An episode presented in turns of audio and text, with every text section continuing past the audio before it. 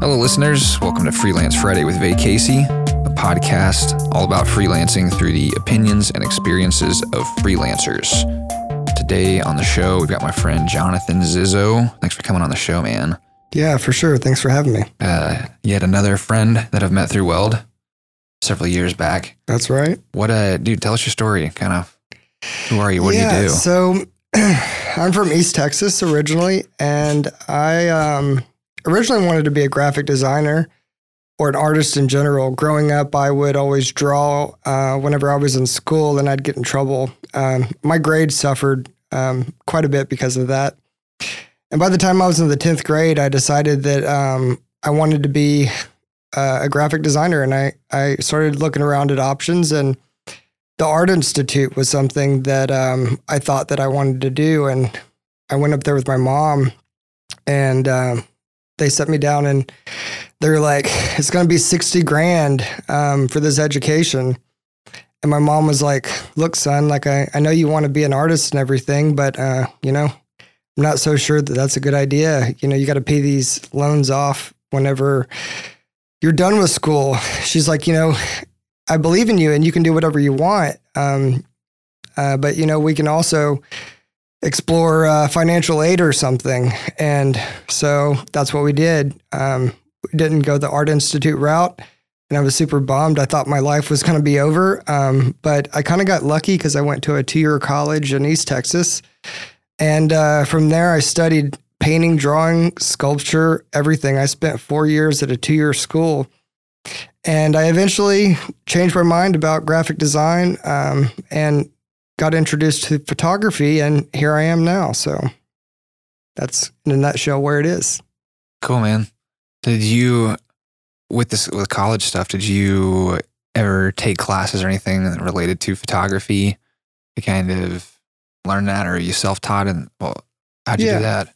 So I didn't have that romantic um, feeling uh, with black and white like everybody else does. Um, I really got turned on with photography whenever I started taking newspaper classes, uh, newspaper um, oriented journalism classes.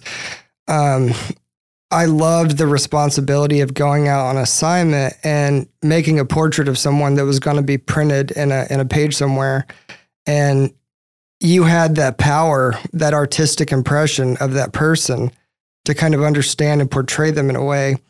And I, I really fell in love with it whenever I got more involved and started learning how to use strobes and lighting and and things like this. Because whenever I first started photography, like I said, with the the whole black and white phase, I was sort of um, ignorant with it. I just thought that a camera, you know, whatever you see is all you could capture. I didn't know that you could you know bring your imagination and and manipulate things uh, like the ambient lighting and and the subject so much uh, with photography and once I discovered that, it kind of brought uh, drawing and painting and the things I like to do together with photography. So um, I was lucky as well because the uh, photography instructor there, his name's Rufus Lovett, was a great mentor. And it was a super small school. So uh, there wasn't a whole lot of kids out there super interested in photography. And so when Rufus saw a student come along that was, uh, you know, really interested in the medium or whatever, I think he kind of took him t- under the wing and would, uh, you know, sort of help you and kind of lift you up a bit. So that was really cool.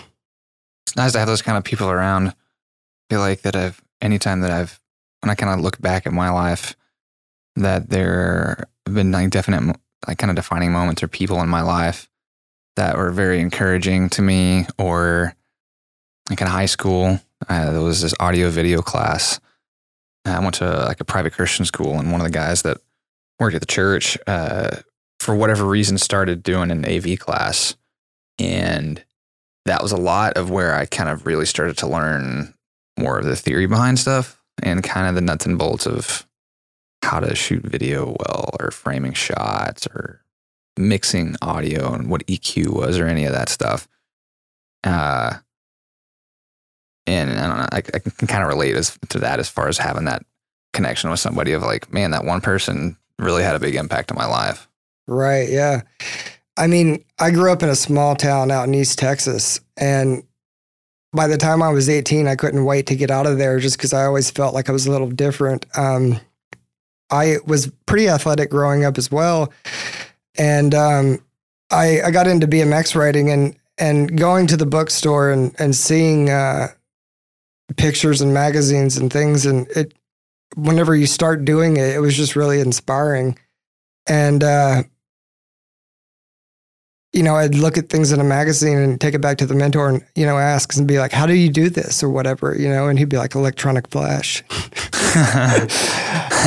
and, you know, you just couldn't wait to go back to class and keep learning, which is really Yeah. cool. They have, they have a lot of gear there for you to be able to like mess around with when you're doing They stuff. had a, a number of things, but I mean, at that point, I had um, some Vivitar flashes and, and I was experiencing all the, experimenting all the time with uh, friends and on myself. I mean, that was the MySpace era as well. Yeah, So, yeah, yeah. I mean, uh, people that know me or that still know me probably remember those goofy pictures, you know, I used to take. And it was just to really practice because you, you know, your parents and your, your siblings don't want to be your, your, your lighting subjects or whatever. And so, um, I would practice on anybody and everybody um, all the time and just study, study, study like lighting and just look at pictures and, and magazines and just you know, I would email other photographers too, and and some of them would respond, um, which was really nice too. Yeah. What uh whenever you would email them, what would you like what would you say to him, and what were some of the kind of like responses you found Yeah. yourself getting? Uh, I would I would ask him like, you know, what is a what is a day in the life of a photographer like? Um, you know, like, and uh, with this one particular female fashion photographer was like, you know, you, you start uh, around eight, and you know, you're usually testing.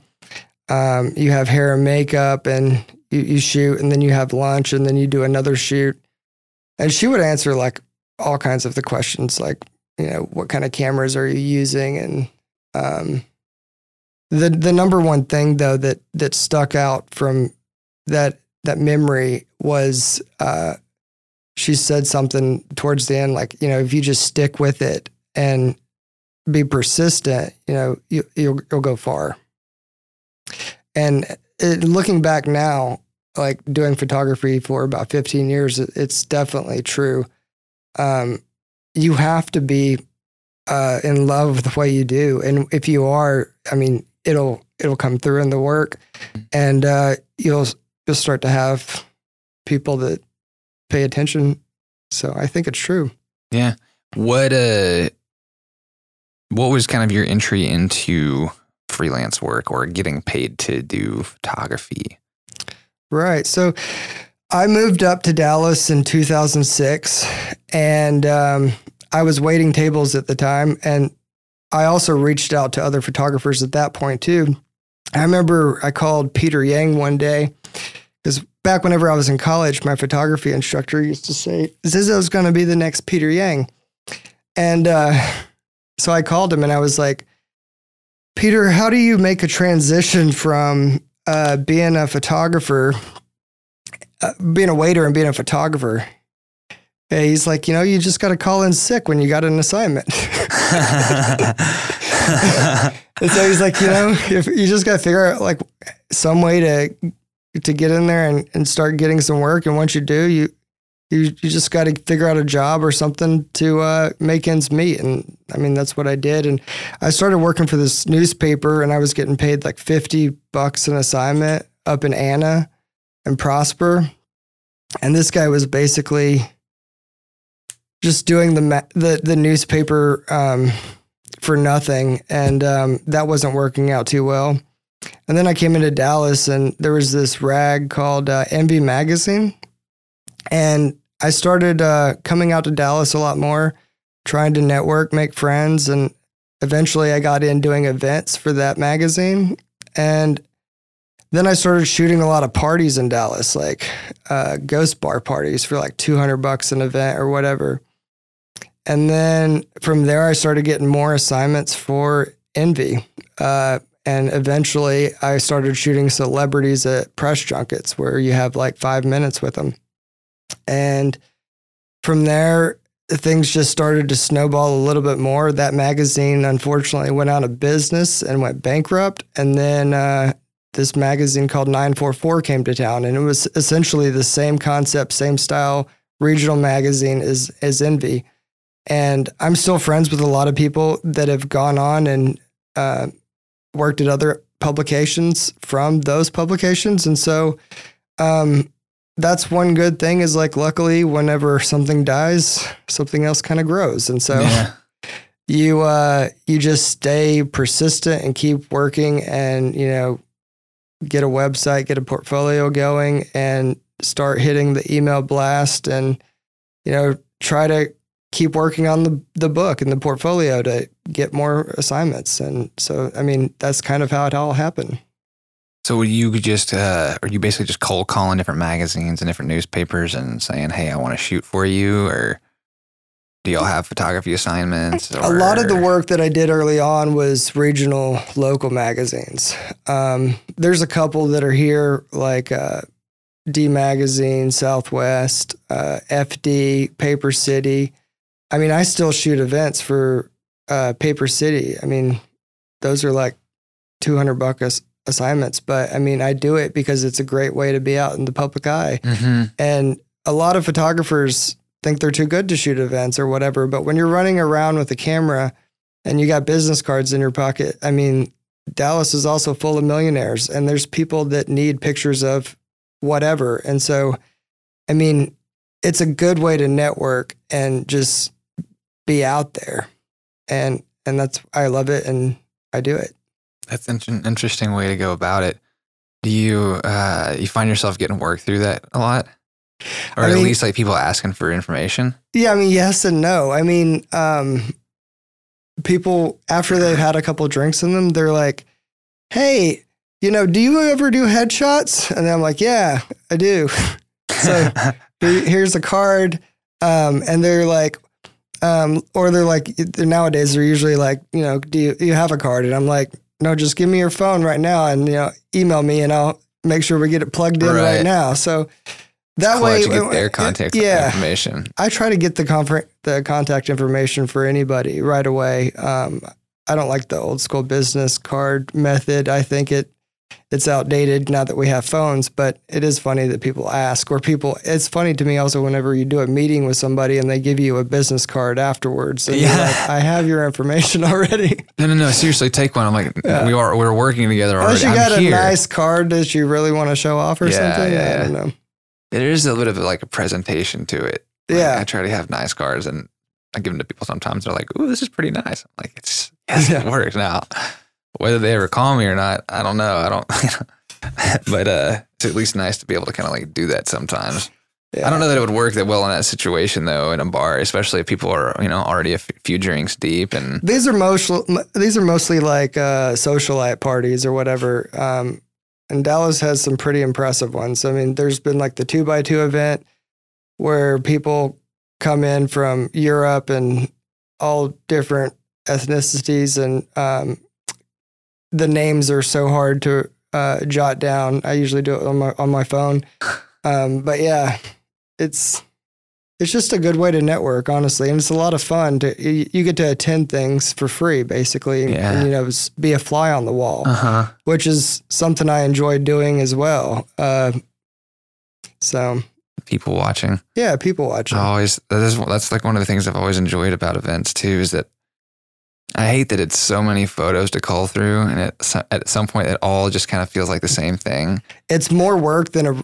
It's probably more or just as much work as like any other job. Uh, Oh, yeah. From a photo load standpoint, uh, but yeah, it culling through there does suck because like if you're using a flash, you got some black frames in there or whatever, Uh-huh. and you've still got to crop and uh, you got to enter the metadata or whatever, like the names to the files. But I mean, it keeps you busy. It keeps things fresh. It keeps uh, work from being stale, and it's a reason to throw on a suit sometimes or whatever, or just Well, get dressed and go out. I think it's fun. Like you're talking about, you get to go to these events for free. Basically, you get paid to go to them, Yeah, and they typically will feed you. You get drinks for the night. yeah. you know, just like it's yeah, not- grab whatever you want, and and you're getting and you're getting to sit and people watch and stare at people and they don't care. It's Just not observe, like weird. yeah. And just like, I just want to observe people because people fascinate me. And it's just interesting to see just the, the, the breadth of how different people are. Right. And having a camera gives you the license to walk up to anybody and start a conversation. That too. Yeah. Because in a social setting, especially nowadays, everybody's always on their phones or people just don't like being approached as much. Like if they if they don't know you, I feel like. But if you have a camera, everybody wants to have their picture taken to be in the back of the magazine. So it's kind of funny sometimes if you walk by some people, you can kind of tell they got offended that you didn't take their oh, picture Oh, really? because they feel like they're really important and they might want their picture taken. So I mean, it's interesting. Sometimes you never know, like, and and it varies from like an event to an event. Um, but I also think it's kind of funny whenever people are like, uh, they'll come up and be like, "Oh, take our take our photo," and I'm going, "You're probably never gonna see this. yeah, Like, this is just funny to me." yeah. But okay, yeah, let's go. I'll snap a few. or when people get drunk at the end of the event, everybody wants a photo, and then at that point, I know that you just need to go put the camera away. Yeah, yeah, yeah. Because they're gonna want to take a million pictures. yeah. And- no, no, and- that one doesn't look good. Yeah, No, no, no, no, yeah, I don't like that. No, no, no, no, no. Can I see it? Can I see it? Will Oh, you delete send that, that. to me? I'll delete that one. Can you That's send it to me right terrible. now? Look at that in my eyes. Oh no. Where are these pictures going to be? I, I don't on, on my hard drive for sure, and maybe in a meme somewhere. Yeah. Have you ever done that? Made a meme out of any photos you've taken or that you thought were hilarious? Or I'm surprised that none of my pictures have ever become memes. I'm I've, I'm thankful that nobody has ever stolen anything really. Um, it's kind of nice because it's it would it would suck if you took a picture of somebody and it became a meme and then you had to you know tell them like look it's not it's not me I wasn't slandering you it's the internet yeah, I, I didn't come up with it. I took the picture and somebody found it, and then yeah, that would suck. it's a derivative of my work. It is not actually my work. Yeah. what uh so then from that stuff you you you're talking about how that you've just been able to meet other people and it's kind of as you've done this over the years it's kind of snowballed into lots of different kinds of work and different avenues and and and whatnot uh, and you mentioned that you've shot some celebrities, and I've looked at your portfolio a few times, and you have quite a few notable people in there. What's kind of the story behind that, and what was your experience working with them?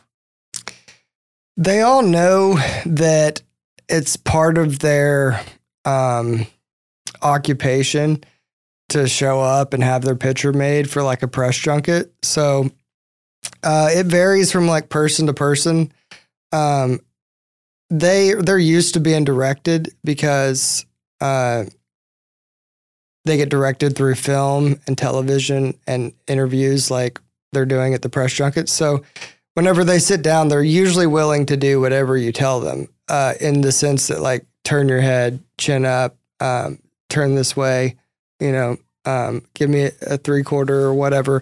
But um, getting them to do anything um, like with a prop or something, they're they're hesitant to touch it, and sometimes maybe not. But but today in our digital realm of like media, I think everybody's becoming more cautious of um, what they put out there and who who it's for. So it, it also depends on like is there a creator creative director involved? Is there an editor? How big is the magazine and things like that? The fact that I was doing this for like a no name magazine, a regional magazine, I was basically stuck to like a seamless backdrop that I would bring and um, just lighting them in a way that was interesting. Um, and I was always in a hotel room. So the hotel rooms, like the Crescent, for instance, um, there's a lot of gold and amber colors and just gaudy looking wallpaper. And photographers from the Dallas Morning News had the same opportunity, but they just show up with a camera on the flash and they would take a picture that's like completely different.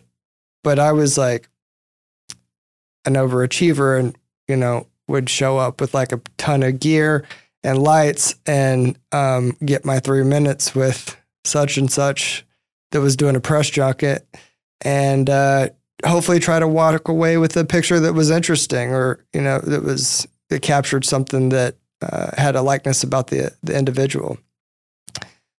Um, there was a funny story uh, one time whenever I was photographing Bill Murray back at the uh, Alamo Drafthouse, the original one. He showed up for this red carpet event, and their publicist had agreed to let us do his picture. And Bill Murray showed up with a uh, sports coat, cargo shorts, white socks, and hiking boots because he knew that he was only being shot from the waist up, which was hilarious. and so uh, the publicist was like, "Okay, you can like take some pictures of him over here because I had like some lights and things set up." They're like, "But just promise me you won't shoot him like from head to toe." I was like, "Okay, cool." And I was like super young and naive back then, and so I of course followed the rules because I was like, you know, I don't want to make anyone mad. Uh, but I wish I would have snapped because I had a zoom lens on. I wish I would have just, you know, put that baby at 24 and taken that You just picture at least one or two. Yeah, because he looks so goofy, and that's really That's, who he that's is. That's Bill Murray. Yeah. That's him. that would have been that would have been uh, fascinating to see that. Photo or it didn't happen, man. That's They I always say. right? so these are just like like this, the thing you mentioned, the crescent or whatever, like the press. Would you call them press? Press junket. That's Press what they're junket. called. Yeah. Was that stuff you were there on assignment from It was- some publications or something? Or there was an editor there doing an interview for the magazine. Um, and so these celebrities travel all across the United States. Um, they usually stop. At, it's usually like LA, uh, somewhere in Texas. Sometimes it's in other little small southern states, and then New York. And they're bouncing around from like hotel to hotel. They've got these giant posters of like whatever movie they're post. They're um, they're like promoting, pr- or whatever, promoting, yeah. growing. and it's usually like a couple months before the movie's about to come out. And there's editors and people from all different publications that have time slots throughout the day. And so the celebrity is literally stuck at the hotel for, for like a number of hours answering everyone's questions about the movie or project or film that they're doing. And so that's one reason why you don't have a lot of time with them either. And there's not a lot of people that get access to even do the uh, photography for these sort of things either. But I noticed after I started doing them more frequently that I would run into the same publicist, which is kind of like the same handlers. And after they know that you're okay and that you're not going to do anything dumb and you're going to, you know, get stay within their time frame, they usually work with you a little bit more. And sometimes you can get like shave off another you know, 30 seconds with them eventually. uh, eventually, uh, one time, uh, whenever I got to shoot Mark Wahlberg and Ludacris, that was shot at Las Colinas actually. Um, there was really no great options. And at that point, I was really trying to bust out of, you know, a seamless backdrop. And I ended up talking them into letting us go out on the balcony. And I shot the portrait there because we were doing a cover with them um, and they let me do it. But that was after I'd been uh, shooting a couple of these celebrities in Texas and Dallas for a while. They kind of started to. yeah, they recognize your yeah, face They're like, too. oh, hey, what's up? Yeah, and I was like in my early twenties, so I think they, I was an easy person to remember. I think because these things you see the same people, so you, they become familiar faces. Right. Especially if you're doing something that's a little bit different and you're schlepping gear around and everybody else is showing up with a camera around their neck or something yeah, like that. like, "Oh God, here he is again." yeah. this guy, yeah. he didn't learn that this is not what this is about, does he? He just doesn't get it. what uh so then from there I'm trying to remember where all you said this went. You said you went you started doing that stuff and then from there that started branching into what kind of work? more magazine work. So um, I've gotten hired by Entertainment Weekly to shoot Ed Sheeran whenever he was here. Um, I'm still interested in photographing anybody that's uh, a significant public figure, but I mean, I'm not really willing to move to LA or New York just because I'm not too big of a fan of those two places. But if you want to take pictures of celebrities, you kind of just got to go out there and grind and, you know, do it. But I, I've had my taste of shooting um, n- notable celebrities and, and whatnot. And at first, it was fun and exciting because it's kind of cool to see somebody that, you know, you grew up watching on television. Uh, but also, there's not necessarily a, a, significant amount of value or money involved from these types of assignments either. So there, I mean, I for now I shoot for D Magazine and other publications, and it's just as much fun photographing um, anybody and everybody that's got a story to be told um, as it is a, a famous celebrity. So, I mean, I I love the work, and it definitely helps uh, in terms of like the perception value of of a photographer's portfolio from the general public. Anybody that sees a portfolio with a bunch of famous people on it, they just automatically assume that you're like a big time famous photographer or something, which mm-hmm. is not necessarily always the case. There's tons of photographers all across the nation that have this access to shoot celebrities or musicians or or whatnot. So, I mean, I'm focusing more these days on uh, advertising work and and more national editorial work. Um, I really enjoy editorial work because there's not a huge crew around, and I can get in there and do my thing and and, and leave, and it's like an hour or two's worth of work versus the long, sometimes exhausting days of working uh, on a big ad job where you're there for eight hours and there's all this prep involved and things like that. Yeah. I, and I mean, that's what I'm saying. I like doing a little bit of all different types of work because it keeps it from being so stale. Um, and because I'm hungry, you know, I try to make yeah, as much yeah, money yeah, as you can. it's like you don't want to eat the same meal all the time. That's I right. might like to eat the same meals a lot, but I need a few different flavors here and there right. every once in a while. Uh, so what ha- what what happened that pushed you to kind of finally realize that oh like I don't care if it's a celebrity or not that I'm shooting. Right. And then just kind of going like ah they're just other people. I know it's kind of funny cuz like right out of college I kind of got I guess you could say lucky in the sense that it was like dang that was like almost too easy like I never would have thought that I would have been photographing celebrities here in Dallas. Um, and I think Instagram and the internet and Facebook has changed the uh, landscape of how much press junkets that are coming through Texas these days. Uh, I mean, they still flock down to South by Southwest in Austin. I've shot people there too. But um, yeah, I mean, the but the question was, um, how did I figure out how like, what was the point? The, the, the point where you're like, is there like a switch goes off and you're like, oh, it doesn't. This is why do I care about this? Or did you even feel that way? I don't know. Cause yeah, I mean, I I just originally was thinking like I, I want to take portraits of people, and so I didn't really care in the first place whether or not they were famous people or not. But um, still, it's it's just fascinating to look at a face and uh, an expression of no matter who it is. And so that's what I like to work with. It's like a canvas. What? Um, you said you've been doing more editorial stuff, and I've seen a couple of different stories that you shot in the past six months or a year, probably something like mm-hmm. that. What can you just talk a little bit more about kind of work that you're doing, the editorial stuff, and maybe some of the stories that you've been covering? Yeah. So right now, I've been doing a lot of work for DCEO. So I'm photographing a lot of successful businessmen and women.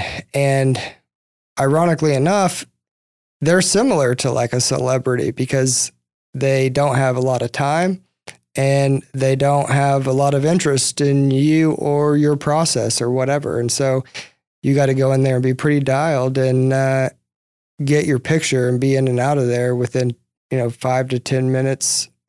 I usually ask for 30 minutes. And I feel like if I ask for an hour worth of somebody's time, that's probably pushing it. And so anytime you go into an assignment, you kind of go in with your uh, first gut instinct of what you feel is going to uh, work the best. And so, I mean, one of the recent ones I shot um, at the end of this last year was like a rich oil guy, and he was a hoot. He was a character. Um, and then I shoot a lot of men in their fifties and stuff, and and it the personality varies so much from Yeah. one person to the next. Uh, Do you feel ever any like sort of connection with the stories that you're shooting for? Or is there any sort of a like? Do you vet projects or or assignments that you take on as far as like this is something I'm really interested in or I believe in? right. Does that does that have any bearing at all? And it's not that romantic, honestly. Like there's um when a project comes across my desk, it's usually usually like uh a very brief description. There's a lot of times the story's not even written sometimes. And so it's not that interesting. Uh, it could end up being more interesting once it once it becomes published, but I mean whenever I get an assignment, it's like, "Hey, I've got we got this um CEO of such and such. Um, are you interested and available? And I'm like, yes, I'm available if I am or, or whatnot. And so I usually always say yes to everything if I am available. And then, you know, I figure it out later on. And sometimes I don't even know what part of Dallas it's in or how far I'm going to have to drive. and sometimes I'm like, gosh, I wish I would have passed on this one. this one's basically in Oklahoma. Are there standard rates for that? For like for Yeah. projects, or is it most magazines like, yeah all magazines have uh, a already delegated rate and so it's like a yes or no answer uh, from the photographer on if you're willing or, to go do it or not um, Is there any difference for for like distance? Like you mentioned, you're driving up to almost damn near Oklahoma for a project. Is there going to be any difference in pay versus if it's five minutes across town, so like or is the- it just this is what it is? some some people uh, or some publications are willing to pay um, mileage and i'm always surprised whenever they say in the email by the way um, include your mileage because i mean that's super awesome because i have a jeep it's uh-huh. a gas guzzler uh-huh. and uh, yeah like the wall street Ar- journal they pay like two to four hundred bucks an assignment but they also pay the mileage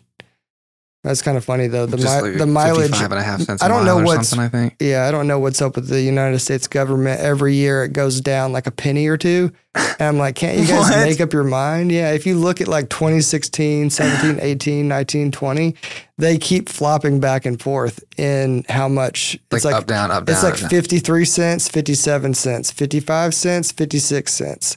I'm like, what's I- going on with the mileage? Are they? I wonder what that's based off of. Is it? It must be some sort of a an average out fuel cost, and maybe some sort of vehicle maintenance cost combined, and like those costs averaged out over however many people they estimate are driving. Who Or knows? something. They probably base it off of uh, like the the cost of oil by barrel or something. Yeah. Who knows? That was interesting because well, and then I guess with that too, if you get paid for mileage, you can also still deduct for mileage, Yeah. and so that can actually work out very nicely sometimes for you.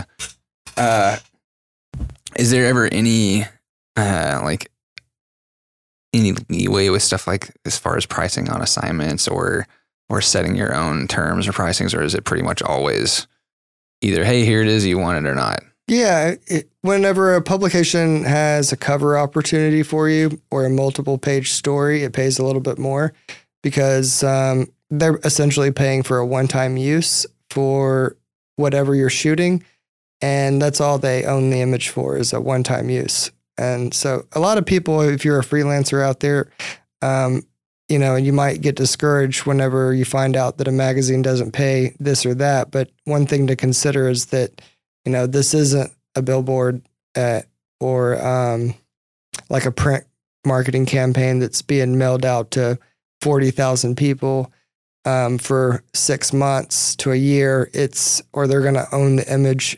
It's a one time use. Um, so they, they, it's going to be in that one issue, that one time.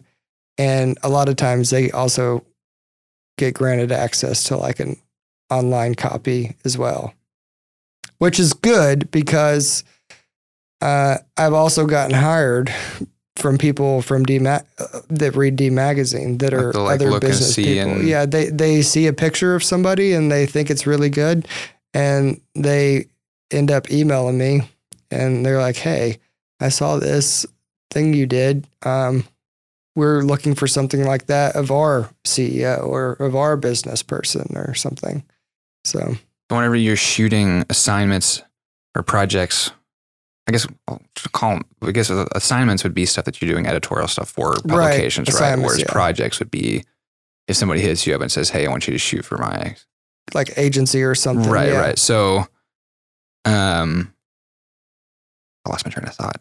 Where was I going with this?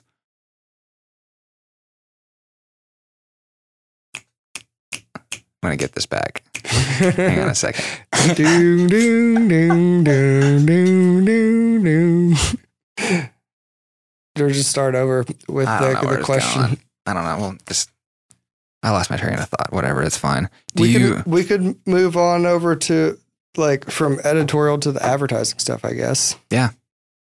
Oh, oh, I have a question. I, Yeah. There was one thing I remember I was going to ask you. So with the assignments that you're shooting, hmm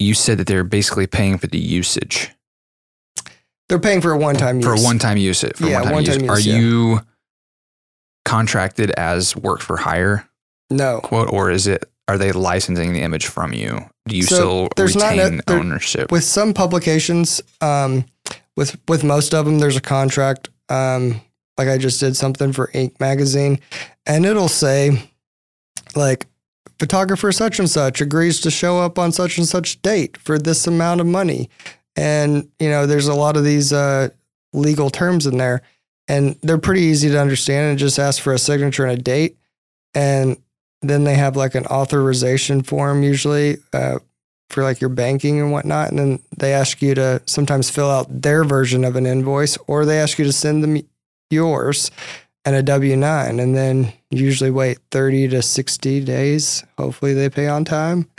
and then you get paid. Boom. Uh, can you turn around and take any of the images that you shot for that for those assignments and sell them elsewhere?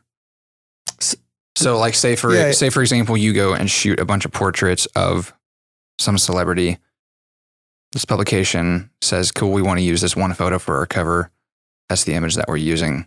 Can you take that image and or the other images and go throw them up on Getty Stock and sell them?"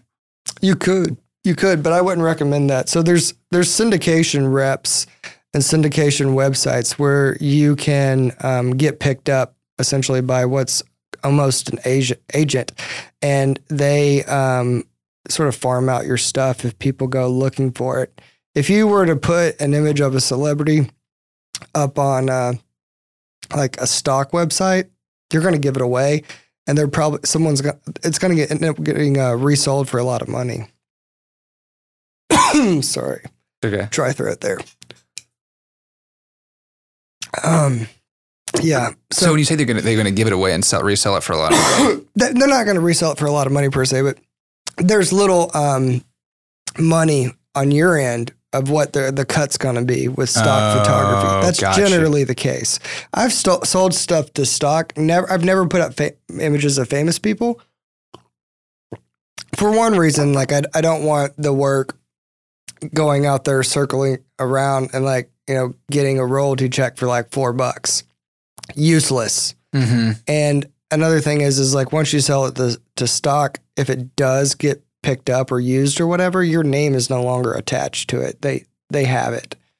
uh, it it then says credit Getty. So I mean, Gotcha. that would suck to like yeah, yeah. send my celebrity work out in the world or portraits of people that I've taken that are significant figures and basically just like let people put their hands all over it. what if it was?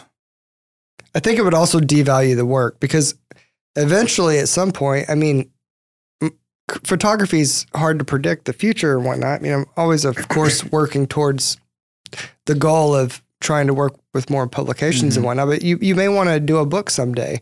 And so if you just, you know, littered the internet and all these um, publications that don't have access to these people and they can purchase these images, you know, then your work's going to be maybe, um, a little bit more compromised or not quite as yeah. What about what if what if say that you were I don't know, this is even a realistic assignment you would have, but say you were covering some sort of uh, I don't know, a community garden.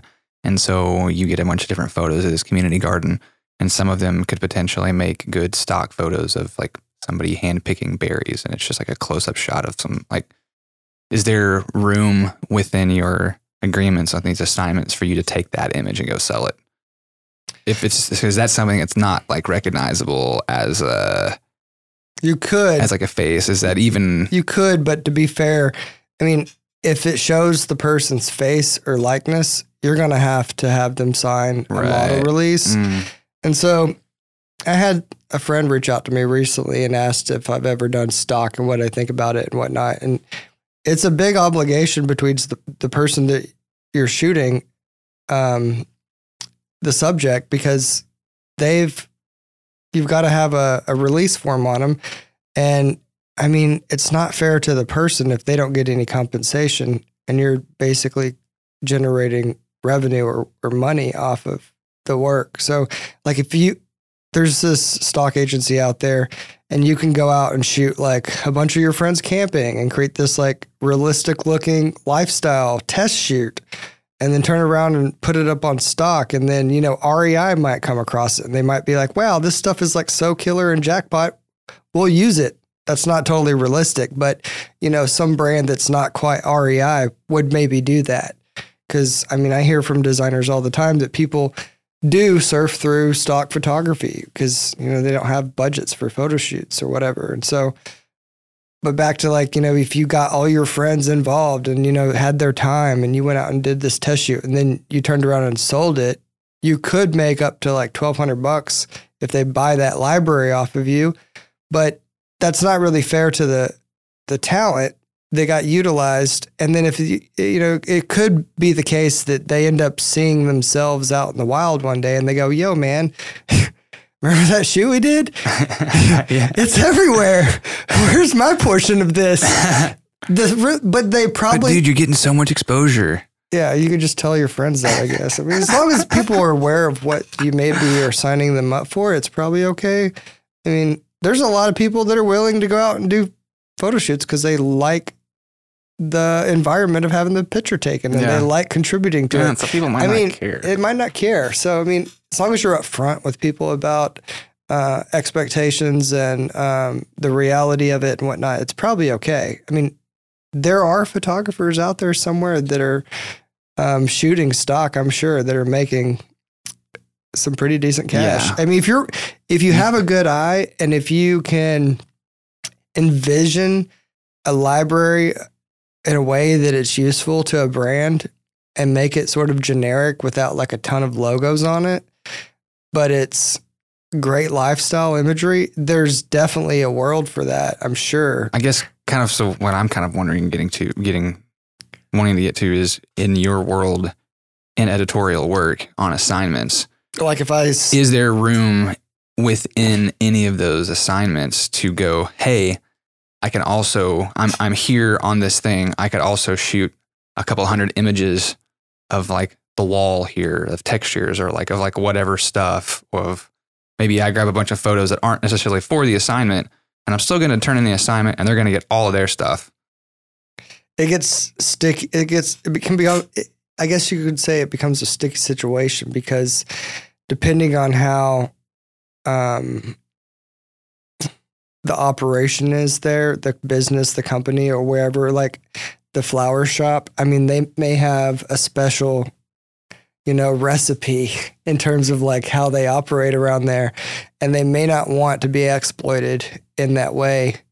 And it's not like when you're on assignment, there's usually an agreement ahead of time. You know, they know what you're there, what you're trying to achieve to a small degree. And so it would be kind of sneaky if you were, I think, Yeah, on some level, yes, Yeah, it, some would. level, It would. yeah, like- I was more. I guess I. It's interesting. but you, can, I but mean, like legally speaking. but legally speaking, like, like, you're not contractually obligated, like to give them necessarily all of your images that you shot to Yeah, the publication, or bit- they don't like own the copyrights to them. Yeah, one one big misunderstanding that I run into this all the time is so.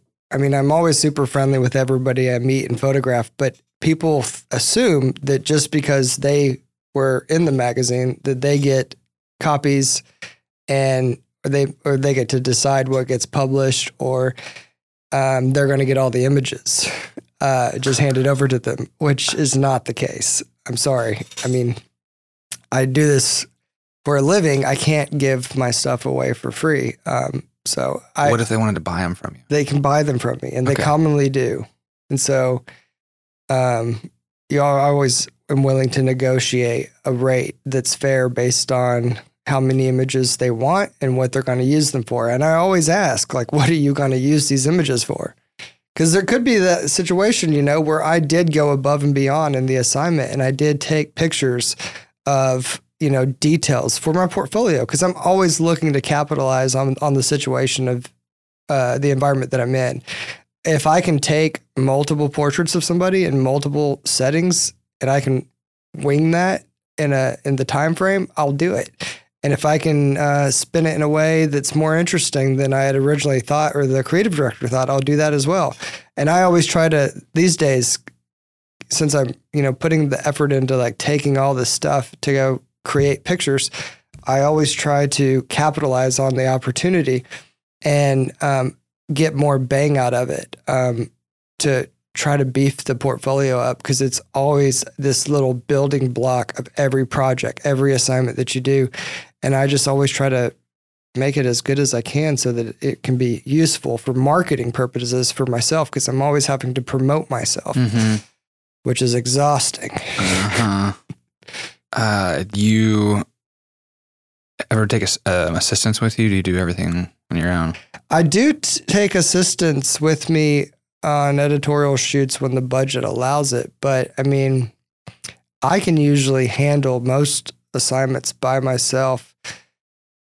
Um, there's times where you may be setting up a seamless, a big nine foot seamless backdrop and multiple lights and whatnot, but um, you also have the luxury of getting there 15 minutes early. I mean, some people So that way, even if you don't have Yeah. but three minutes with them, you've got 20 minutes to set up or something Yes, beforehand how to exactly, tear down after the fact. exactly. Okay. And the the problem with hiring assistants on editorial shoots is honestly just that the shoots last 30 to 45 minutes to an hour. Oh, yeah. It's just not very long. it's not very long. And so, you know, I tried to negotiate a rate that's fair to the assistant um, so that they can do it. But also, there's just not that many people that are interested in assisting in town, to my knowledge. Like, there's a lot of people that are always like, dude, I would love to come hang out and like see your shoots. Like, you know, it's super cool. But I'm like, I can't really have you hanging out there if you don't know what you're doing. Like, you need to be able to set up equipment, set up lights, set up a stand. I mean, the very basis of things. Like, if you're going to be there, I need you to participate Yeah. and be helpful. But I used to I used to not understand whenever that's probably 10 years ago, Mhm. 12 years ago, something like that. I remember there being photographers that I would reach out to and like, yeah, if you ever need help or, you know, I'd love to kind of, and I was real new. Like, I, it was probably four or five years before I started freelancing even. And I just never understood. And I'm like, dude, I just want to come learn and come help. But being on the flip side of things, I'm like, I'm not about to let somebody that I don't really know that is just coming to try to quote learn and see on my set with a client Yeah, because they are representing my client me to my too. client. they could do more harm than good. Yeah. Like if you It trip depends on the over client, a but- Yeah, it, it, it really does. Like I had a shoot the other day, um, and one of my BMX buddies has been wanting to come out to a shoot, and this was like the perfect one where I knew it would work, and um, I also needed a little bit of help to set up a backdrop and whatever because I didn't have a lot of time for the studio that day. It was only rented for like two hours, so I needed to be, you know, on time for everything and have everything set up, and so I'm willing to let you come out and hang out and and learn because I know what it's like to to want to just be there because you're so thirsty and hungry to Mhm. see like how this person achieves the results that they do. And I'm so I get that and uh and and a lot of people commonly also say, you know, hire an intern, but I feel bad for not compensating people. Um, you know, like here, come come carry my gear. I, I mean, would, I would, I get that. I would, I would argue though nowadays that you are giving them something because they're getting that experience, and that's really. yeah, I just have a It hard is tough though. I do. I, I, I, I just always feel guilty if I'm not paying people. Or am I gonna have enough work to give them? I don't. Yeah, Going to be sitting around all the time.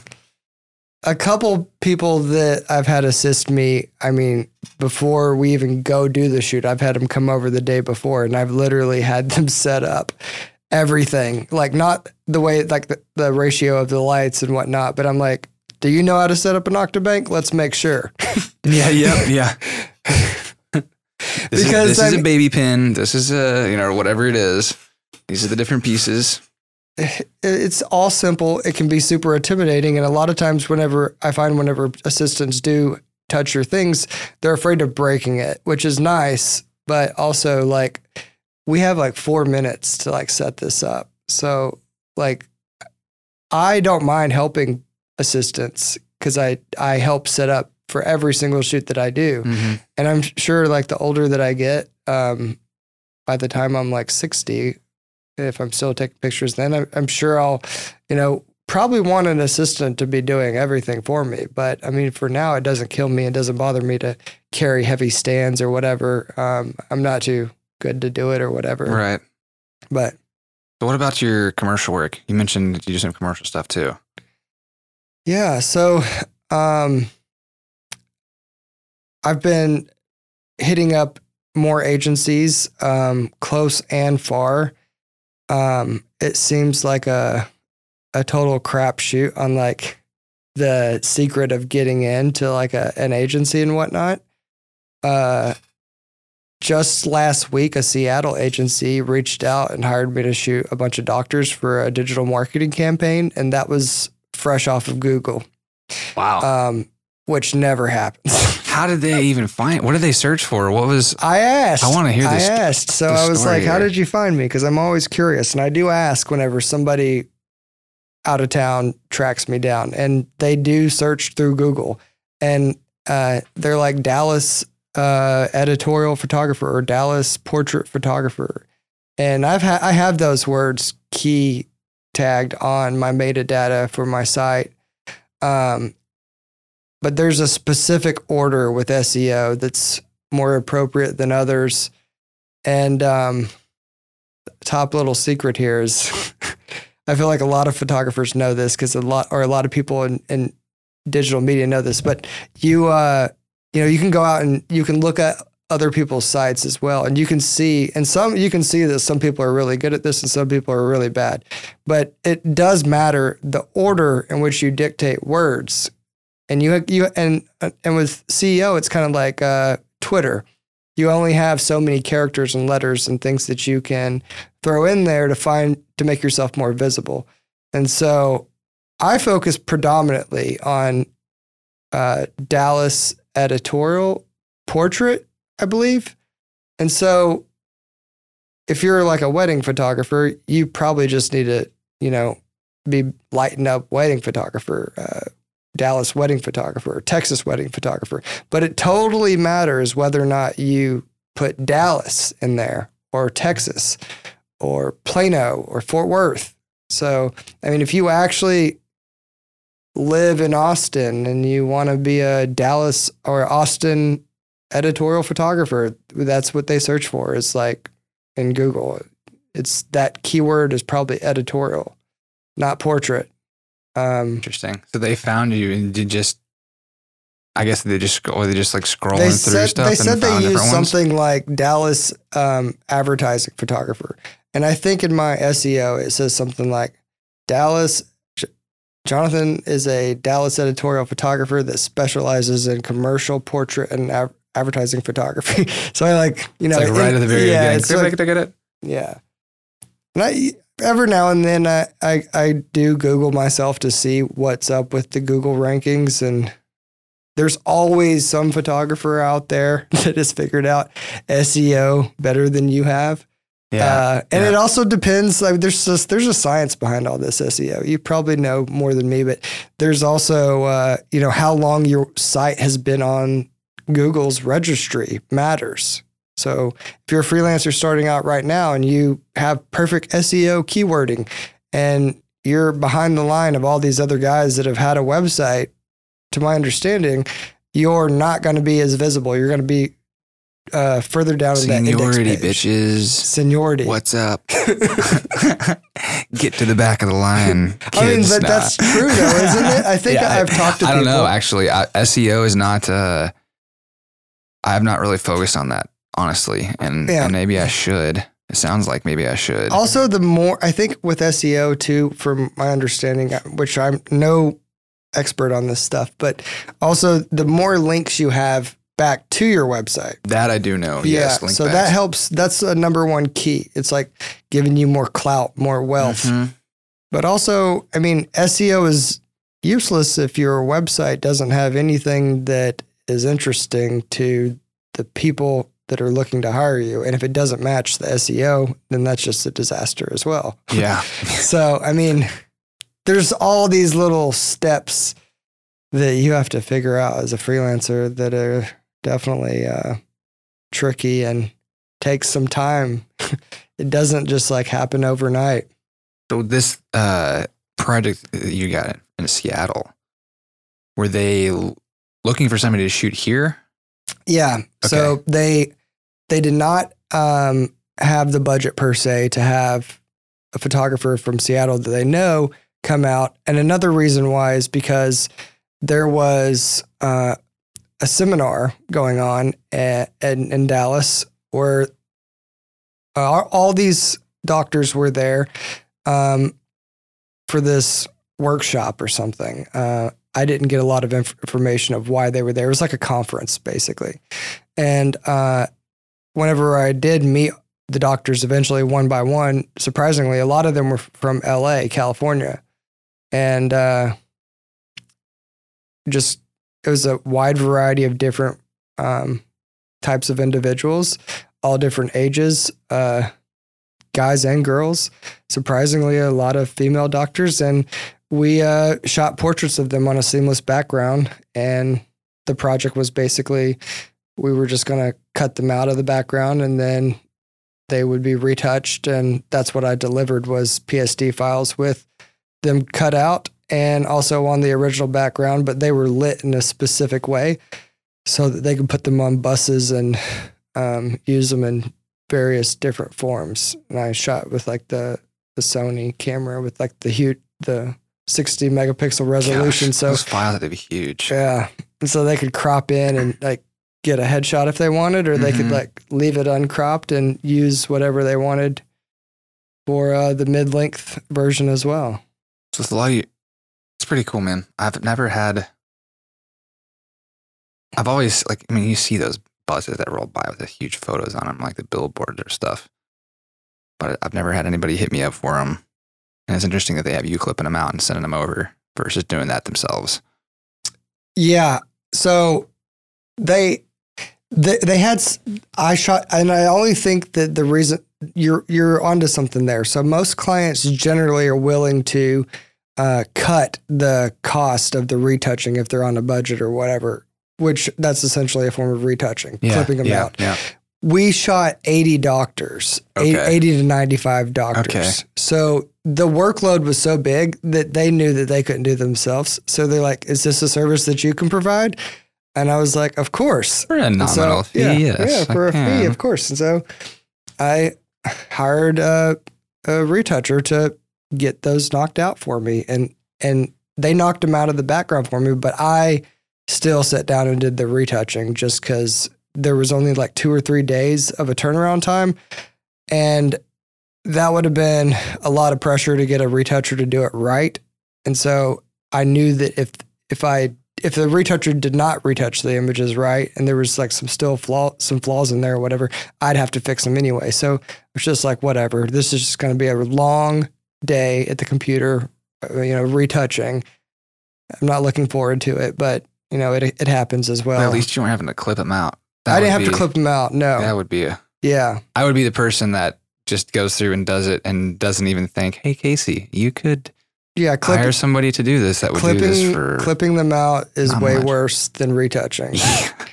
it's it has to be very precise and perfect, and it does take longer than most. oh man, people hair think. is hard too. Hair is hard. Oh. Yeah. even with the new stuff that Photoshop will do, it's still really gnarly.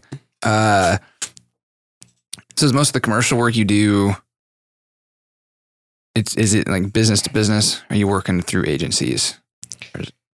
Yeah. So um, some of the some of the agencies that I've worked for are here in town, and they are always uh, people oriented. Um, I consider myself a a people shooter, and so it usually is a project that involves people to some sense, whether or not it's like a lifestyle campaign or like some of the projects I've done was this last year I did a project for Lennox, the HVAC company.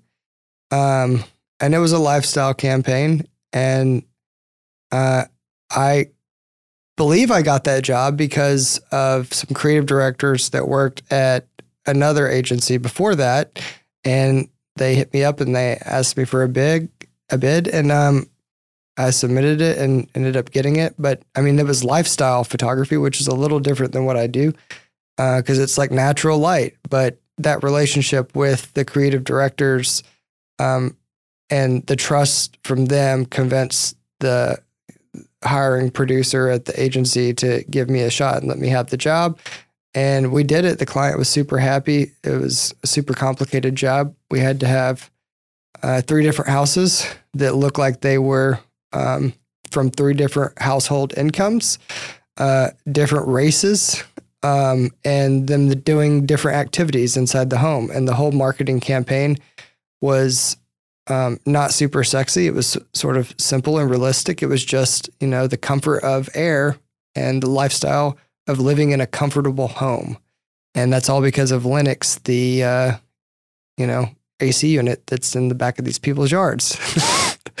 so There's almost literally no shots of the AC unit or anything. we did do shots. I'm sure you did some. We did eventually do shots of the but it's AC not like unit. they're hanging out next to the compressor outside having beers or something. We did do some client interaction shots of like a technician does come out, you know, with warranties involved for like a company like this. And, you know, you do these shots of them out there with like their meter reading um, devices on the AC unit. But I mean, yeah, so that sort of that's an advertising project, for instance, that, you know, isn't super sexy in terms of uh, it doesn't have a lot of wow factor, but I was really thankful to do the job and I worked, had a great crew and uh, it was still using a camera. I mean, I'm still trying to get across to clients, especially advertising agencies as a people shooter that I want to do uh, things that look like they're that are on my site.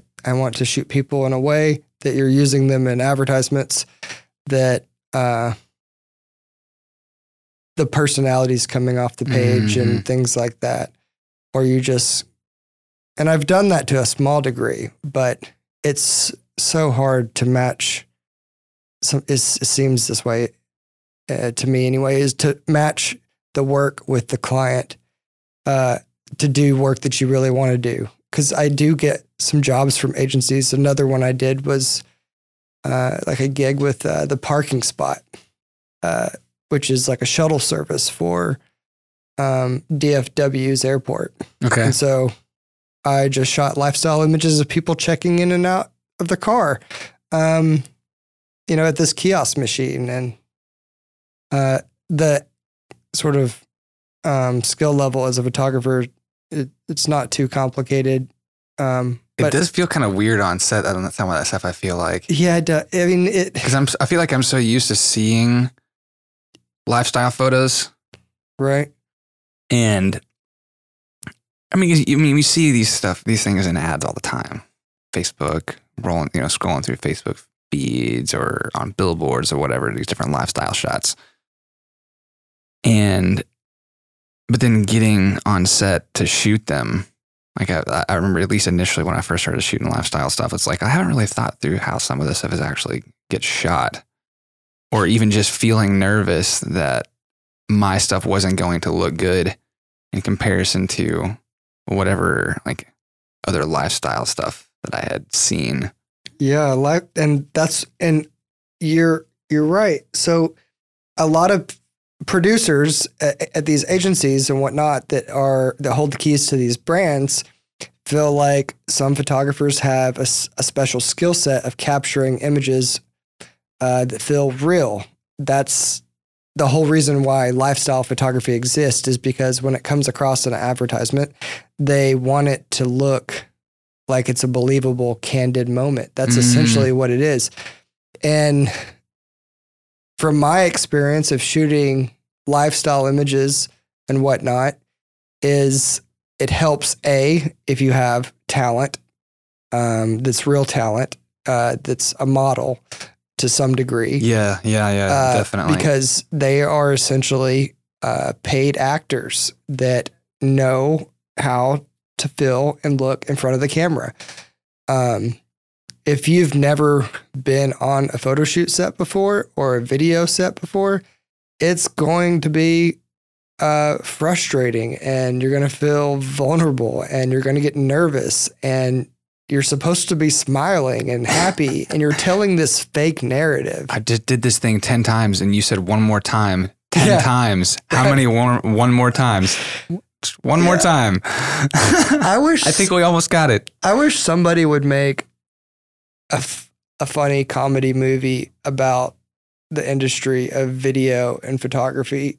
You know, like the movie Waiting. With, Yes. I- yes. It would be the now would be the best time to make a movie like that because everybody wants to be a photographer or a filmmaker these days, and there I could make fun of our own industry because I find myself all the time going, "This is just absolutely ridiculous." I know. because people take this stuff so seriously at times. And I always say, you know, we're not curing cancer. Um, like our jobs aren't that important, but there is a level of seriousness when you're on set or whatever. But there's so many different personalities that you come across in this business because, you know, the job is never the same from one Oh, job to the next.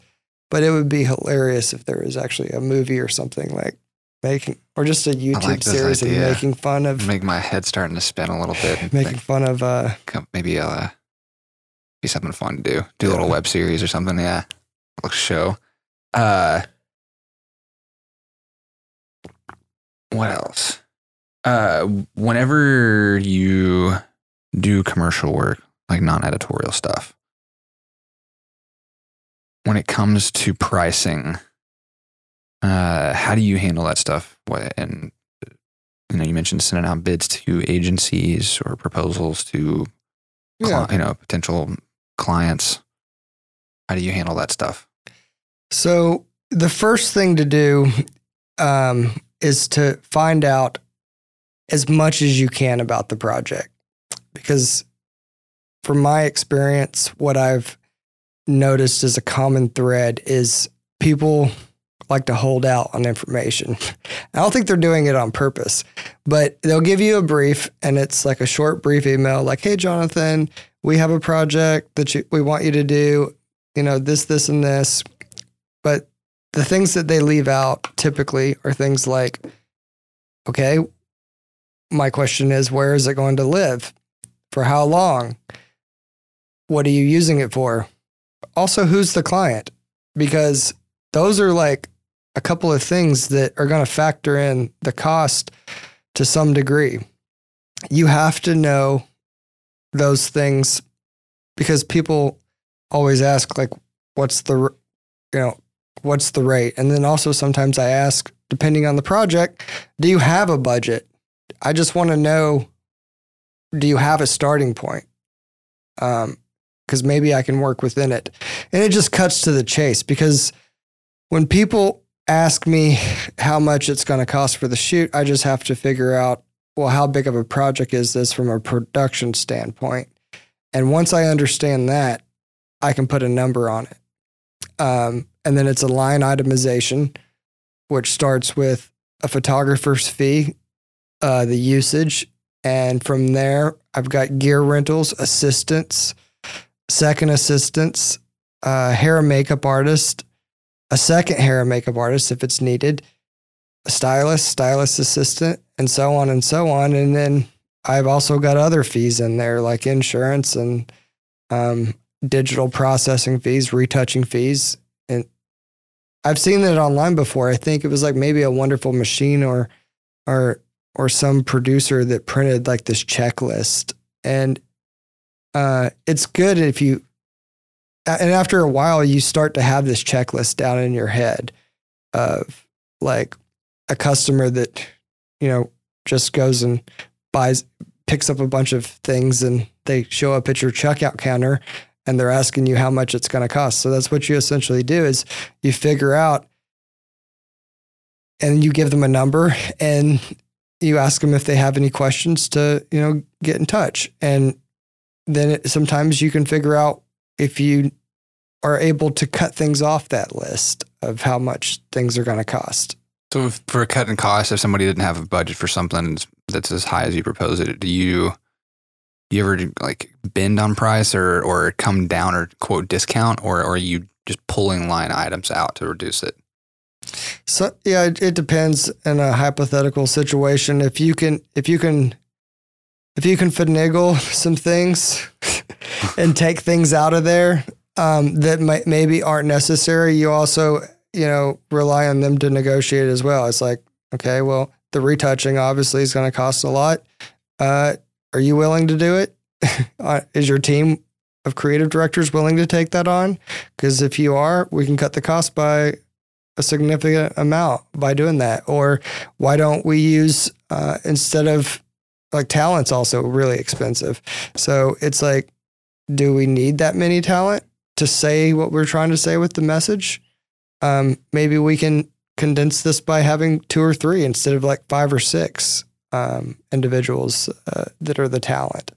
Because you got to pay, you got to pay them mm-hmm. usage and pay them for their portion, depending on how big the project is and whatnot. And then, do you need one makeup artist or do you need two? You know, how much time? How many shots are we taking? Because um, sometimes I feel like um, whenever money's involved, uh, whenever you know some people think that uh, they're getting a lot, or if they're paying a lot, they feel like they have to receive a lot of uh, images back in return. Um, and then some people that have that are more accustomed to doing this and whatnot, it, it it's it's not always quantity over uh, quality. Um, sometimes the project has like four or five final hero images for the campaign or whatever, and that's all the client gets. Mm-hmm. And then sometimes you're doing you're running around with a camera shooting a lifestyle campaign, and and they want like thirty shots a day. I mean, you just never know. It is a pretty wide range, it's though. It's pretty wide range because creativity and creatives uh, at agencies or whatnot, and also clients. Uh, nowadays, I see the client's telling creatives what to do, which is funny because that's not the way it's supposed to be. It's supposed to be the other way around. But right. in today's American advertising realm of creativity, the client is paying the agency a lot of money to handle their creative, and they're usually over there with a, a whip cracking it on these creatives to, to get them to do oh, and telling them how to do it. And yeah. Yeah, yeah. It's pretty funny a little bit. I'm like, because, what are y'all doing? you know, that's another thing. Like back to the whole college thing is like in the 50s and 60s and everything, the advertising world seemed really interesting. I mean, they made a whole television series, Mad Men, about it. Mm. I mean, it looked really exciting to be in advertising at one point. I think it still is, but I keep the more I keep working in the this industry and whatnot, I keep learning um, every time I meet a new client or whatever that the client still has the ultimate say over everything, anything and everything, which you kind of get trickled into and tagged along to because if the client changed their mind, you know, on set, you kind of have to go with that, Yeah. even though it sucks. You know, Uh, There's sometimes there's some pushback, but yeah, ultimately, I can't think of any situation I've ever been in where I would have felt like, nope, this is the way we're doing it. I know this is your project, but this is the way we're doing it. It would be more like, okay, cool. Well, let's remember this later, whatever. You know, if something comes up and is said about this, then I told you so. I mean, obviously, I don't actually have that conversation, but that's kind of a little bit of uh, and the conversation that I would have with myself in my head. there's this phrase called "Go fetch me a rock," where the client doesn't know what they want.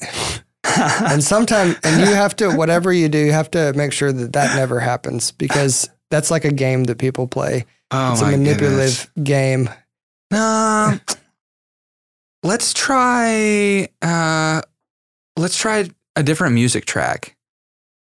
This one feels. This one doesn't feel upbeat enough. yeah and so i don't really There's too much saturation. Can we change it some or whatever? And you're like, this is the most vague yeah i can't thing you're I guessing see- at. i'm not into motion uh very much at all but it seems like you would definitely have to have that agreement up front that like look you're getting three revisions but if i was a I do. video guy Yep. i would probably only be like look you're getting two revisions I do three, three and then I charge for extra over that. But I rarely get past two. yeah these days. There's been a couple of projects, but that's kind of it's, that was definitely something at first that I didn't have in place, and after a few times of like over and over People- and nitpicking and stuff, I was like, you wild if you give them boundaries, they'll figure out real fast. Especially if you're like, That's hey, right.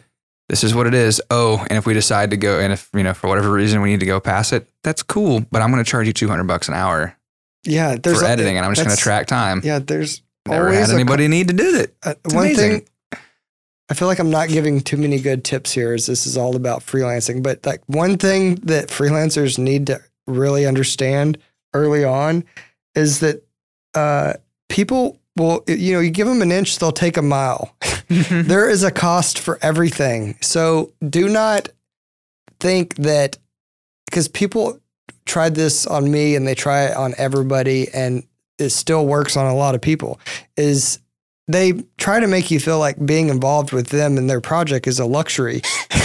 And that if you're not doing what they ask you to like you if if you set an agreement or a contract uh, with somebody about a project and they come out of here after you know after it's shot and start asking for more images uh, to be edited because I'd like to use those too because the shoot was so amazing and you're such a great photographer then you have to charge them for those additional selects yes. and you need to come up with a price for that. So Yes. don't just give them that stuff and think, or don't like think that you're you're not going to get hired again because you're because you didn't because you charged them. No, they're I mean, do you really want that client again anyway? yeah. I mean, yes, you probably need them anyway because but maybe not. yeah, you may not. But I kind of look at it as like a restaurant. There's, it's a way that I've heard it at, at an analogy that it kind of made a lot more sense and kind of helped it click to me. Uh, and it was something like, you know, people come up and, hey, you know, can you do this for free or really cheap, dude? I want you're going to get so much exposure from it. It's like, okay, cool. Let's, yeah. So you own a restaurant, right? Okay, cool. Well, can you come and like feed my family for me and just do it all for free? We're, go- I promise we'll tell everybody about how good it was. yeah, It's like, okay, cool, but you know, hey, the, dude, y'all were the oh, that meal was so good. can you show you me how cooked you it the did best. Can you actually? Can you make me one to go too? Yeah, like, yeah, but you're gonna pay for it. yeah. I don't know why. I don't know why people pull this stuff with creative types. I Or think, people. I think part of it is because it's digital. It's an intangible, That's yeah, you know, when it can fit on, you know, in the palm of your hand. yeah. That that's an that's a super. That's another thing that is super frustrating to me. Uh, after you've been taking pictures for a while, uh, like several years, you realize that you essentially are like a library uh, of all your stuff. Mm-hmm. And I still have every single picture that I've pretty much ever taken from the beginning of my col- like college time to now. Like it's all backed up and saved. 15 years worth of stuff, which I'm not saying it's like a bunch of super impressive stuff. But the point is is like when I'm on set nowadays and people are I've even heard people say it. They're like, "Yeah, that's the great thing about digital. You just take a a million pictures I'm like, yeah, but I don't want to take more pictures than I have to because I know what the repercussions of Yep. that is. I'm paying to back this up. You're not backing up my stuff. Like I may be delivering a hard drive to you as an agreement for the job or whatever, but still like taking too many frames just to see it. I've heard people say this too. They're like, Oh, take a picture. I want to see what it looks like. Eh, just, just I'm like, oh, let's do a couple more, like, just for look- just for safety. Look over there on the set. That's what it looks like. if I take too many pictures, I'm just going to end up with a bunch of garbage I don't need that we're not going to use. and then I also end up with having to cull through more Cull photos, through more photos. more decision paralysis because I'm looking at 15 images Yeah, that are you're all gonna want to see slightly it. You're going to want to see everything, and then you're going to want me to send it to you. yeah, I definitely used to be a lot more trigger happy than I am these days when it comes Yeah. to shooting photos. Because I see it, I'm like, ah, God, it does not really matter that much, that frame to that frame, because I was a two inches to the left on whatever, Yeah. you know, whatever it is. Do you, uh, with contracts, um, 'cause obviously it's going to be a little bit different with the editorial stuff because that stuff's pretty cut and dry. Sounds like. But with agencies and with commercial stuff, do you typically operate with contracts? And if so, how do you? Are you coming up with them? Are they Yeah. providing them to you? Or, So I've I'm using this online software called Blinkbid. It's super um, familiar in the industry. a lot of people use it. I can't remember how I came. Oh, I came across it from a producer. Um, because I would reach out to a producer if a job was like super big and complicated, and we needed locations and whatnot. And he was always really good at like coming back with like a detailed line itemized thing and it had the all the legal jargon attached to it. And I was like, "How do you do this? What did you come up with? Uh, like, how did you like? Where are you getting all this information um, from? Like, you copying pasting it from somewhere or whatever?" And Blinkbid gives you that legal jargon, um, and you can customize it for projects that you do. So, um, you know, common things that you want in a contract are um, cancellation fees if they don't cancel within 72 hours. Um, other things are laying out um, the usage and the agreement of the time, who, what, where, and why you're doing it. Um, and and it says that in that um, lawyer jargon kind of way. you know? yeah, yeah. And so All the Um, things that I don't quite and- understand. yeah, and and it it's not super complicated to understand, but what it's just literally a document to make sure that everybody's on the same page and that they understand the agreement. And it's really it, it's because there's money involved. And one of the things that I always make sure that I do is uh, if a, if I'm doing a shoot for fifty thousand dollars or seventy thousand dollars, I've got to get half of that money up front because I've got expenses usually involved and tied up in that project, and I've got to make sure that I get my crew taken care of, and I pay pay my crew, and I pay the location or the catering uh, for lunch that day for craft services or whatever, and so that's why you have to have that contract. Um, it has everything laid out and Blinkbid look it up it costs uh, around $200 a year or something um, but also it helps you um, drop in line itemized uh, options for every single project that you do. And whenever I'm c- creating an estimate, I'm keeping in mind the uh, how how how big the company is that I'm working for, how big the project is, and I'm um, estimating based on my knowledge and what I think uh, I'm worth and what I think my crew is worth and everyone's fees. And I put that together on a sheet of paper and a PDF and I send it off to them. And I usually make sure, you know, I spell check. You, you I don't think you can do spell check, but I mean, you know, I make sure I You proofread, through and Proofread stuff. through yeah, it. Definitely should do that. There's been too many times where I don't proof, where I like will proofread an email and that I almost just hit send on, and I'm like, oh man, I'm glad I caught those Yeah. couple of things. Luckily, one of my favorite aspects of this uh, Blinkbid uh, software is is that you know whenever you create every fee that you create, it basically adds it up for you. So you don't fa- find too many um, scenarios where you've made errors on that As far as like of- math, math, the math, yeah. Which How I mean- number's different. yeah, Uh, the only way it, you can screw that up is um, sometimes in that software, what you'll do is uh, if you're working more than one day. So oh, you usually multiply, yeah. you put the fee there and then you have it by how many days. Um, so you have to add that part up yourself and then type it in or whatever. But I mean, for the most part, it's a great software. A lot of people use it from big to small projects. I use it as my invoicing software, and uh, it tells you when somebody's late. uh, it keeps track of um, the 30 day period or whatever.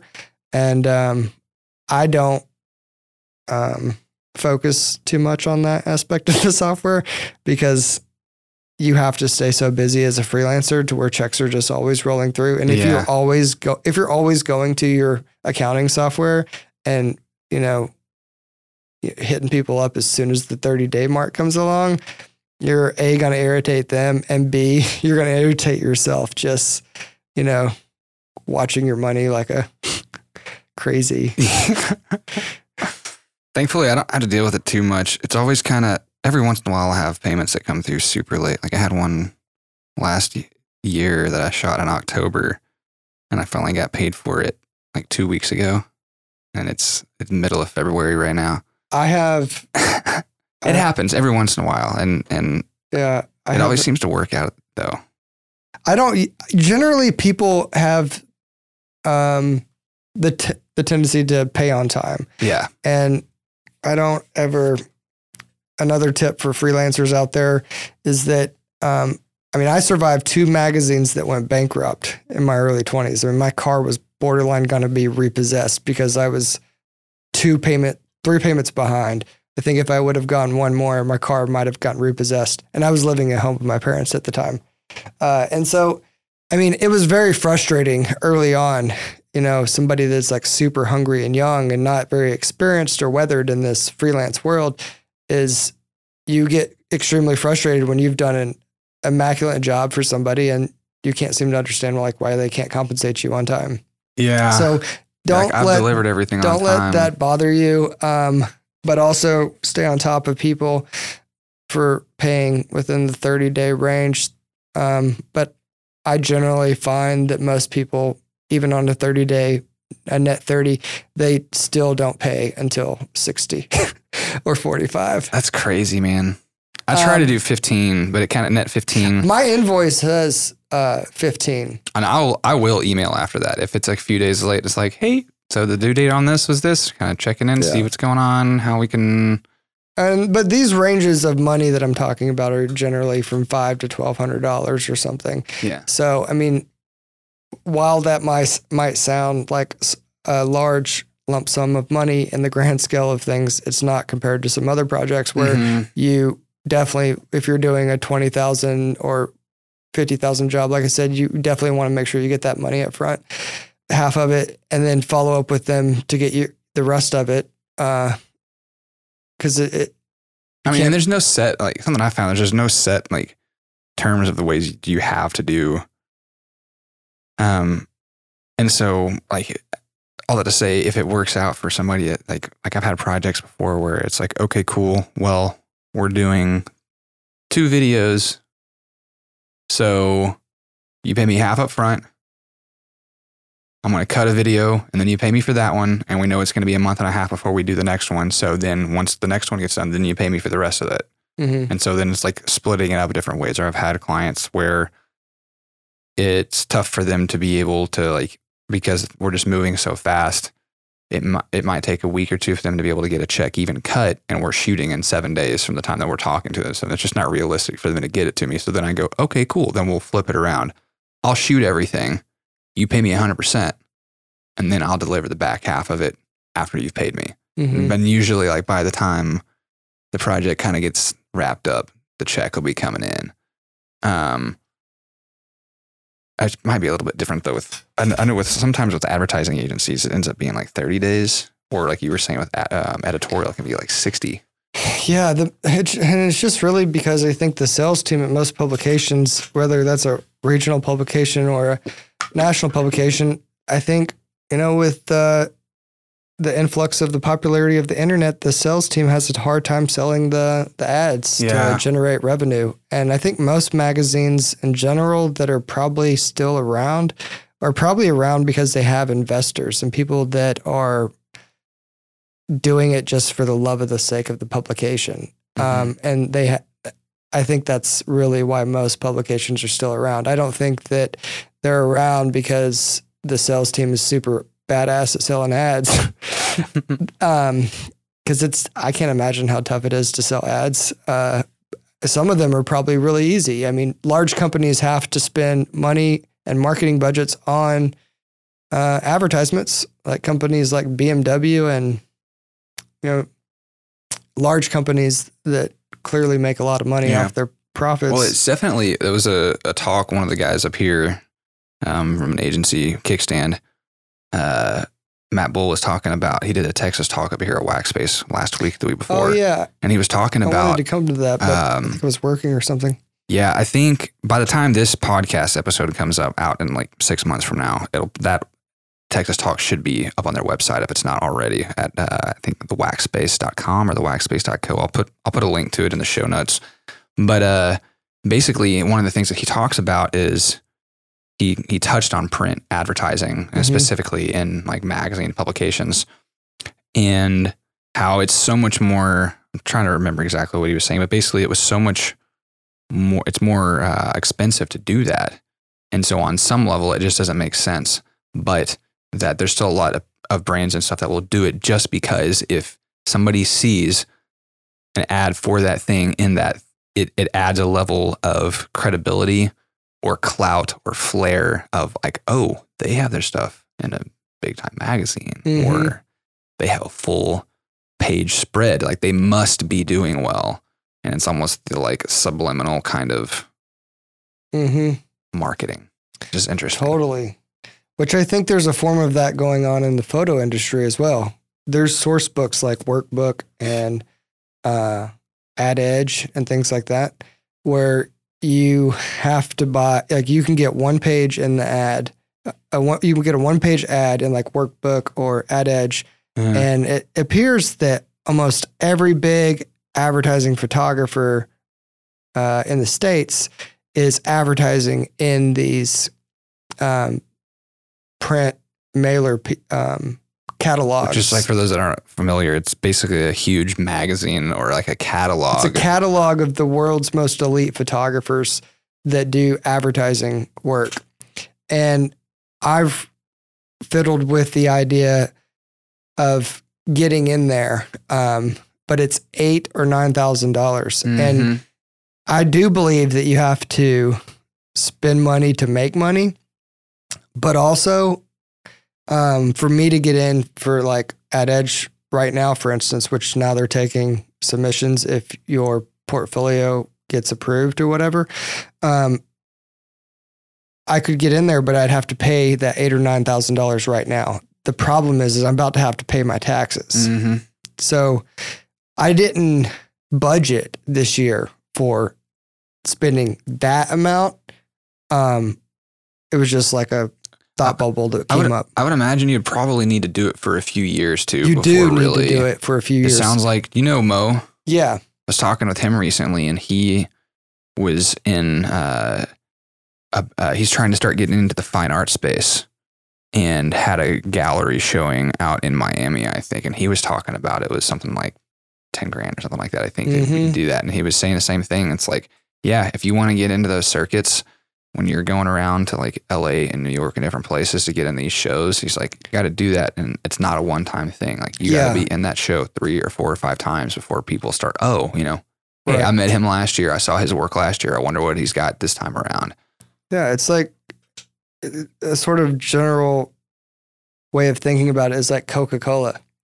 They advertised and marketed the crap out of their product uh, in the early '90s and '80s and '70s, and you can't go anywhere these days without seeing a Pepsi. Everybody a knows what it is. Dude. Everybody does. Everybody knows that. I think that was one of their goals was that everybody in the world would know that name. Yeah, and that logo. Yeah, And it's iconic.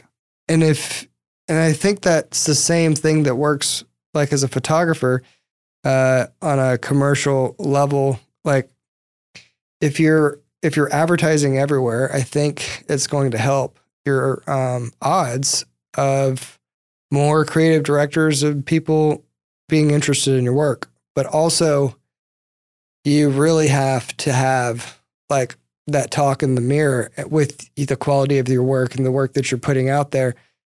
Is this good enough? Because I mean, there's some really great photographers out there. Yeah, I mean, and they've been doing it for a long time. yeah, I- it's it, there's people like everybody. I see like so many people that do like mock uh, Nike shoots, for instance, and they put like the Nike hashtag on Mhm. Instagram and whatnot. And like, obviously, everybody wants to work for Nike, but the work has to have that current vibe that like when you walk into the Nike store, like ask yourself, like, does the work that I'm producing look like that work? Or ask your friends, or not your friends. yeah, ask somebody else. Yeah, exactly. I I've kind of gotten to the point where I almost feel like because I used to kind of want to chase bigger clients or bigger projects like Mhm. that, and see the heavy hitter producers or artists, whatever whoever it is in the top of their field that's that's really popular or well known. I think on some level, when we freelancers start out, there's there's probably some level of wanting to get to that level or work with Yeah. those clients. Everybody wants to do it. And first, kind of what we were talking about earlier, like it doesn't really matter if it's a big shooter, or like whether it's I'm getting to play with the camera, That's right. I'm getting yeah. to do stuff, but also I've wondered if it would be more advantageous instead of trying to get that big, like land that big client right now, yeah. Go after the like- little, go after the, like the ones that's like where I am. the underdog. Yeah, exactly. and go like, cool, I'm growing, you're growing, let's grow together, and maybe we can both be this thing someday together. That's what you do. Yeah, for sure. Um, and I even start thinking about that. Um, I'm 35 now. When I was in my early 20s, like, you know, the world, the world is your oyster. Yeah. You think that you can conquer the world because you get some great momentum going, and you know, you start making some money uh, doing what you love, and you think that you can just skip from point A to point B, but it's not like that. Uh, um, like, uh, no like shortcuts. self, the older you get too, self doubt starts to creep in, and like this career choice is definitely one of the most fulfilling and the most self sabotaging uh, career choices that I think could have ever done. Like when I get emails from kids fresh out of college that um, ask me questions or whatnot, it's almost overwhelming to come up with a response to try, try to point them in the right direction because you have to be a lunatic, in my opinion, to try to be a photographer or a videographer or anybody in this world. Like it's it's such a up and down uh, roller coaster ride. Like you're you're you're happy one minute uh, that you just landed a cool project or job, not really thinking about the money or uh, or the pay. Um, it could just be that you're shooting something really fun that's really attractive to you. But then in the back of your head, you're also thinking, well, the bank account needs to keep growing as well. And so, and you're also a one man band generally. I mean, you have a crew when you need a crew, but um, it's just a frustrating uh, career. Uh, I've learned it. It's so up and down. It's like Feast a or famine. It's yeah, never. it's I've like never. a bipolar um, yeah. uh, psychotic person Yeah. that you're dealing with. Like, I've uh, there's been times where I feel like I'm going crazy because Yeah. of some of the up and down, or wondering like, what am I doing? Is this should I be doing this? I know, But then I'm just like, but I just can't quit you. I know, I got to come back. sucker for it. you get me. You always do. yeah, Do you? uh we're, I know I'm kind of want to get close to the end here. We've been here talking for a while, um, but I feel like we could talk for a lot longer still. And It's been a while since we've caught up. yeah. We've been all over the place. Uh, what else, man? Um, trying to think of like other questions that would be good for um, freelancers because I know the things that we've covered. I don't know. They're, freelancers, new ones probably have like a array of questions Yeah. that they it's or been so long since probably you've even thought about a lot of this stuff. Like, yeah, when you're not when it once you your mindset changes once you kind of get into it because you um, realize that you have all these duties and things that you have to do whenever you're actually working, but before you're working, you might have like a preconceived idea of things that you think you're going to be doing. Uh-huh. 'Cause, Yeah. I mean, one thing uh, to say out there to freelancers, for instance, is uh, I take pictures probably one day a week on average, like throughout the year. So if you think that I take pictures every day um, of people for money all the time, that's simply not true. Uh, it's like one day a week, and the rest of the time, like I'm always chasing a dollar, always um, like I think a lot about uh, the, my craft and things, and you know I fiddle a lot with the things that I have, and so I'm always just um, thinking about who I maybe want to work for, or who I could send this project I just did uh, to someone else, Mhm. and um, try to get some traction going. It's almost it's almost similar to like the thought that came to my mind was like like like sports players yeah, where basketball players aren't just playing basketball games all the time. There's not just like in a game every day and that's all they do. It's like no, they're like yeah, practicing and taking care of themselves and doing all these other things so that when they're on the court they can hit that shot or whatever it is. Yeah.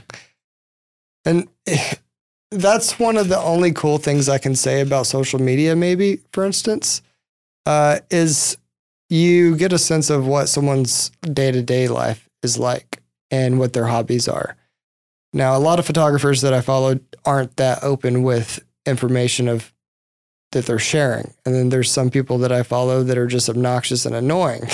and like they're just like talking into the camera just like every other 14 year old girl and it's like there's some people that are more more um, interesting and whatnot but then there's also the human element to it of like just seeing like other people that are just generally living and going about their life until they have a shoot or whatever Mhm. and then you know on that story mode or whatever you'll see that they're doing their shoot they're working that day and i mean that's why um, photographers or creatives um, like we, the, whenever you submit an estimate or whatever it may appear to be like a large amount of money but we don't get paid every two weeks uh, projects and things don't come up that frequently It's not there every day. it's not there every day. Um, for the general consensus, I feel like this is probably true. Now, there are heavy hitter photographers and creatives and freelancers in the world that are working every day. Um, and I think you can kind of dictate how much you want to work every day. I mean, you can get up and, um, you know, grind from like eight to five, but I'd be interested to see a detailed report of what you actually did from eight to five. I I generally wake up around uh, nine o'clock every day. And the first thing I do is I check my email and I make sure that I get rid of all the junk email and I find out if I have any interest from clients about a potential project. And I try to email them back as, as soon as possible. And you want to um, pay attention to your phone and have a phone that has email notifications because when an editor or somebody from an agency uh, reaches out, they will want an answer um, about something or to be acknowledged fairly quickly. So that was uh, another big tip that I got early on um, was to get a smartphone, which ironically, these smartphones could be the things that kill us all. Uh, kill our, kill our. not so uh, smart, are careers. now? Not so phone? Or now smart. phone? well, dude, um, any, anything else before we wrap up? Any last? Um. mm, yep. I've, uh, like we final them. final last words. I guess is uh, final, final last words. final last words is I guess freelancing is a terribly challenging uh, career choice. Um, it's full of up and ups and downs, like I said. Um, but if you're a person with a lot of discipline and um, can create some form of structure out of complete beautiful chaos uh, and get used to the fact that you will not have any job security, then maybe freelancing is for you. but I mean, not to sound harsh or anything, but the world will still be spinning on its axis if you do not make it as a freelancer. yeah, and that's something I remind myself of every day, which is why the uh, fear is always that work's just going to dry up and I'm never going to work again. But I mean, that's the fire that burns underneath my bottom that makes me I, I gotta my go. stuff. I got to do something. I got to go shoot something. I got to shoot a personal project, or I've got to, you know, reach out to another potential client, or I've got to read, redo my website, or I've got to filter out my inbox, um, whatever that task is, or I've got to create another archive onto another hard drive of like this batch of work that I have. I always try to find something to keep me busy. Uh, and I work out now too, um, quite a bit. And I'm trying to see the benefit of um, being a, a healthier version of myself um, by staying more active. It makes a big difference, man. yeah. Well, dude, you got to keep your mental health in check because this career choice will test you. Yes. It will. I've It's- I've gone pretty mad at I times. mean, it just it uses so many different. uh It's so very like analytical, but also creative. Like there's these two different sides where it's almost like two completely different types of processes. And so even to the point where I separate them, I try to separate them out into different types of into different days where it's like these days are creative days, these days are do bullshit days, you know, task days. Because it's a different headspace and trying to buck, buck, buck, buck, buck, back and forth between Yeah. them. and you you got to find a balance, which it seems like you do. You're you're you're learning more and more, and we all do. Um, but yeah, you're tackling like the crazy, impossible project that seems like uh, insane. The bus project, which is super fascinating But and those are- interesting. I can't wait to see it.